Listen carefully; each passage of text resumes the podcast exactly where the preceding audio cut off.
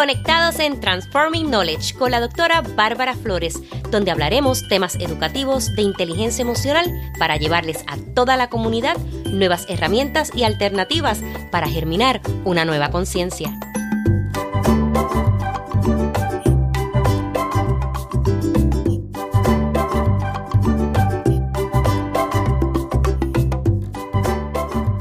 Saludos a este tu espacio Transforming Knowledge. Soy la doctora Bárbara Flores, especialista en liderazgo educativo e inteligencia emocional, autora del libro El liderazgo escolar y la inteligencia emocional ante la crisis social. Hoy celebro contigo y mi invitada de lujo, colega y amiga, la doctora Nelisa Domínguez, el inicio del año 2020, con mucho entusiasmo y alegría agradecemos que nos acompañes a este episodio número 9 de la segunda temporada. Saludos, Nelisa, ¿cómo te encuentras hoy? Muy bien, gracias. Muchísimas gracias por la entrevista, Nelisa. Te queremos hablar hoy sobre la inteligencia emocional en los adolescentes. Doctora, ¿qué herramientas usted como consejera profesional le puede ofrecer a los adolescentes para que puedan trabajar y desarrollar las destrezas intrapersonales? Gracias por esa pregunta, Bárbara, porque esto es bien importante al momento de nosotros trabajar con nuestros adolescentes, lo que es el autoconocimiento, el autocontrol, el desarrollo de autoestima. Así que principalmente recomiendo que se fomente la comunicación con los padres, porque pues del hogar y viniendo de nuestros padres, que son quienes, quienes mejores nos conocen, es que podríamos desarrollar estas destrezas. También en la escuela podemos trabajar eh, tareas en equipo para poder desarrollar estas destrezas, ¿verdad? y poder trabajar también destrezas de liderazgo. También es importante que como adolescentes podamos identificar aquello que no nos gusta para ir descartando, ¿verdad? Eh, el tipo de tareas que estaremos dispuestos a hacer. Así que, eh, y poder conocer aquellas destrezas o a veces algún hobby que yo tenga, que yo disfrute mucho para ir trabajando, ¿verdad? Lo que puede ser eh, la seguridad y el, la autoestima que es tan importante al momento de yo poder ir trabajando esas destrezas intrapersonales. Claro, es muy importante, ¿verdad? Conocernos a nosotros mismos y qué mejor que a nuestros familiares, ¿verdad? Y si no tenemos a nuestros padres, estas personas que están eh, cerca de nosotros, que nos pueden ayudar a saber cuáles son nuestras fortalezas. Y que son recursos de apoyo también, esos factores que todos como adolescentes necesitamos. Excelente. La siguiente pregunta es, ¿las redes sociales para los adolescentes son una carta de presentación, un estilo de vida o un medio de comunicación. Y si me puede dar un ejemplo, sería perfecto. Importante esa pregunta y yo creo que son ambas de las que ustedes, todas las que usted acaba de mencionar, porque aunque las redes sociales sí son un medio de comunicación, no son el único medio de comunicación que muchas veces los que tenemos adolescentes cerca o sus hijos o los adolescentes que tenemos en nuestras escuelas prefieren quizás algún texto o utilizar alguna red social para esto y no está mal que lo utilicemos, ¿verdad? Eh, muchos lo utilizan como una herramienta de trabajo y algunos adolescentes ya hasta tienen sus canales donde comienzan... Sí, los youtubers, los, youtubers, que, que, no deja de ser quizás alguna carrera, una, una herramienta de trabajo, porque están poniendo algún conocimiento o están dando algunos consejos de algo que ya ellos han trabajado pero vuelvo y digo, no es la única herramienta de comunicación. Y ojo con lo que estamos publicando, nada es privado. Así que por más autocontrol o restricción que yo tenga en, en, mi, en mis redes, siempre va a haber manera de poder alcanzar esa información. Y hago hincapié con los jóvenes que ya están solicitando a las universidades porque así como los profesionales de recursos humanos, cuando vamos a alguna entrevista de, trabajo, siempre van a acceder a ver eh, cómo yo me comporto, qué vocabulario yo utilizo, qué tipo de fotos publico. Las universidades también están este, trabajando, están muy pendientes están adoptando, sí, porque pues, si yo soy un menor de edad, ¿verdad? Estoy solicitando a la universidad, estoy en escuela superior, a lo mejor tengo 16, 17 años todavía, y van a ver cómo yo me expreso, ¿verdad? De quizás de algún asunto político, de algún asunto social, si soy menor de edad y todavía no debo de estar ingiriendo bebidas alcohólicas y yo me retrato con alguna bebida, pues van a ver cómo es mi conducta. y así que eso puede interferir en, en eso. Y por su experiencia, ¿Ha habido algún estudiante que eso le haya interferido a las sí, el, el, año pasado, y no fue verdad, si era un menor de edad porque estaba en escuela superior, pero Harvard retiró, quiero mencionar la universidad porque eso fue público, retiró dos admisiones por conducta inapropiada en redes sociales.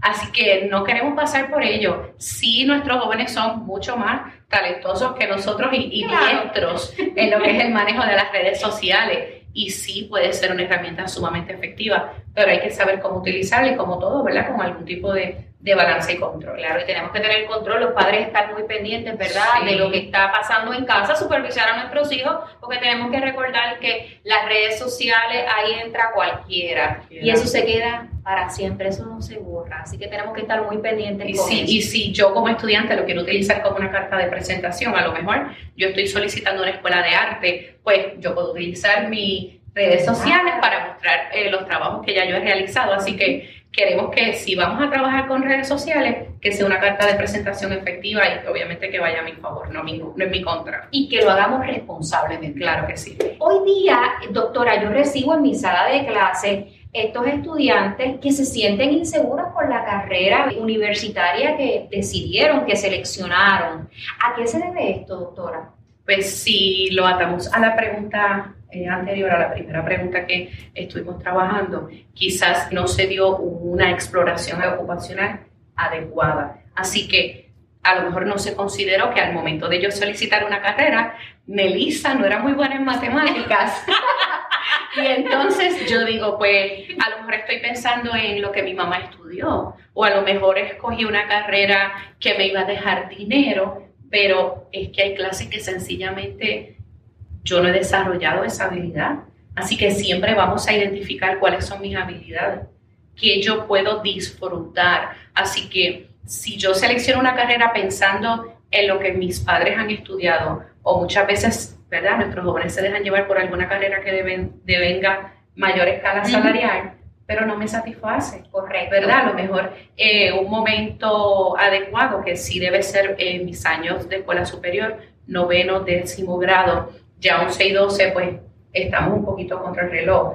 Siempre digo que nunca es demasiado temprano para comenzar la exploración de carrera. Pues vamos a identificar esas habilidades que yo disfruto, que no estoy dispuesto a hacer, que no me gustaría, para que entonces pueda satisfacer todo lo que yo más valoro, por ejemplo, eh, flexibilidad de horario, alguna carrera de liderazgo, eh, si para mí es importante un lugar eh, prestigioso, ¿ves? Entonces son cosas o tareas que podemos ir, yo digo, anotando quizá, para yo poderme conocer a mí mismo y así poder elegir sabiamente. Claro, ¿y usted cree, doctora, que los padres también influencian mucho en decirle al adolescente, tienes que estudiar lo que yo estudié? Cuénteme un poquito de, eso.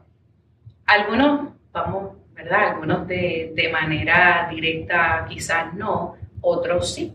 Por ejemplo, esta semana tuve unos padres, eh, ambos eh, abogados que ya tenían planificado lo que iba a hacer su hijo. Wow. Entonces, el niño, ¿verdad? Por respeto, pues como que lo seguía, pero yo no lo sentía seguro y luego en conversación individual así lo dialogamos. Así que no necesariamente ese comentario de ellos, tranquilo que cuando tú termines de estudiar ya tienes la oficina. No creo que haya sido por maldad, pero Ojo, porque ese tipo de comentarios sí ejerce una presión fuerte en, nuestros adolescentes. Así que el verme yo presionado, no quiero defraudar a mis padres o, no quiero hacerlos sentir mal porque ya ellos me ayudaron. No, aquí hay que tener, tomar conversaciones bien serias, bien maduras y que todos entendamos qué es lo que el estudiante quiere hacer. Así que ojo con esos comentarios, no todos queremos lo mismo no a todos nos gusta lo mismo y no todos nos visualizamos de la misma manera. Claro. Melissa, ¿nos podrías hablar sobre la importancia de la selección de carrera para los adolescentes? Pues es bien importante para no llegar a estar en un lugar que no nos guste, no tener este, personas insatisfechas o a lo mejor con pocas destrezas de comunicación, con carencias al momento de poder tomar decisiones. Por eso es que siempre debemos de comenzar lo más temprano posible, porque si yo llego a una sala de clases con personas o estudiantes que, mira, estoy en algo que no me encanta, o vine para intentarlo, pero no me gustó, pues tengo personas descontentas y que no están, ¿verdad?, motivadas a terminar una carrera y si comenzamos, ¿verdad? No tiene que ser una carrera larga, pero que sea algo que me satisfaga a mí. Claro, y que me guste, porque si no, no lo voy a hacer con pasión, no lo voy a hacer con gusto y pues que realmente, ¿verdad? Que mejor que ir a una consejera profesional que pueda ayudarlo, nunca es tarde. ¿Qué recomendaciones usted, doctora, les daría a los estudiantes y sus padres antes de seleccionar esa carrera profesional? Pues que podamos identificar esos gustos, esos intereses. Si estoy pensando en mudarme de país, cuán dispuesto yo estoy a vivir solo.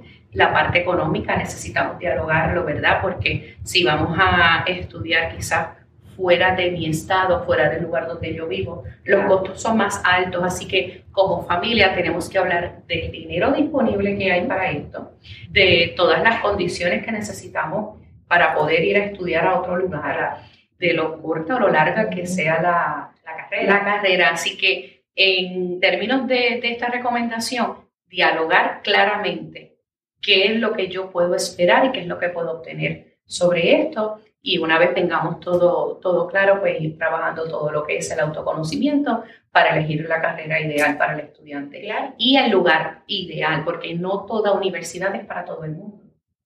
Eso es muy cierto. Hay lugares que a lo mejor la doctora Flores se sentiría más cómoda y no necesariamente es un lugar para mí. Así que eh, muchas veces, como hemos estudiado tanto tiempo con nuestros compañeros, queremos ir al mismo lugar. No todos vamos a ir al mismo lugar. Eh, yo no tengo que estudiar donde mi mamá estudió tampoco. Así que si tenemos definido ese autoconcepto, vamos a poder, poder identificar un lugar eh, adecuado para yo estar por los próximos cuatro o cinco años.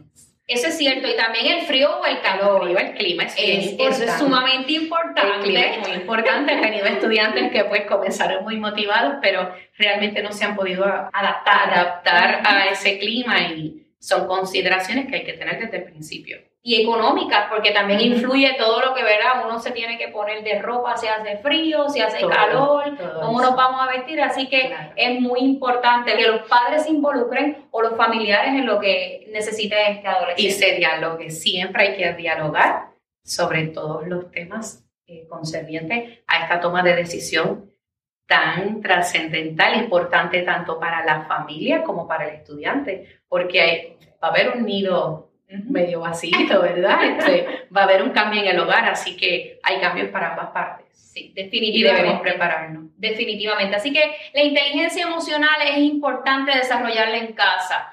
Padres, madres, familiares. Vamos a ayudar a que nuestros adolescentes se conozcan a ellos mismos y también ayudarlos a desarrollar su parte intrapersonal e interpersonal, que en una próxima entrevista con la doctora Nelisa Domínguez estaremos hablando de la parte interpersonal. Bueno, muchísimas gracias y muchas gracias, Nelly. Gracias a usted. Te invito a mi página web www.barbaraflores.info, donde encontrarás información sobre los servicios que ofrezco, tales como talleres, seminarios, asesoría, el enlace de podcast, el enlace de YouTube channel y también mis redes sociales para que me sigas y estés al tanto de todo lo que está pasando con Bárbara Flores. Hasta la próxima.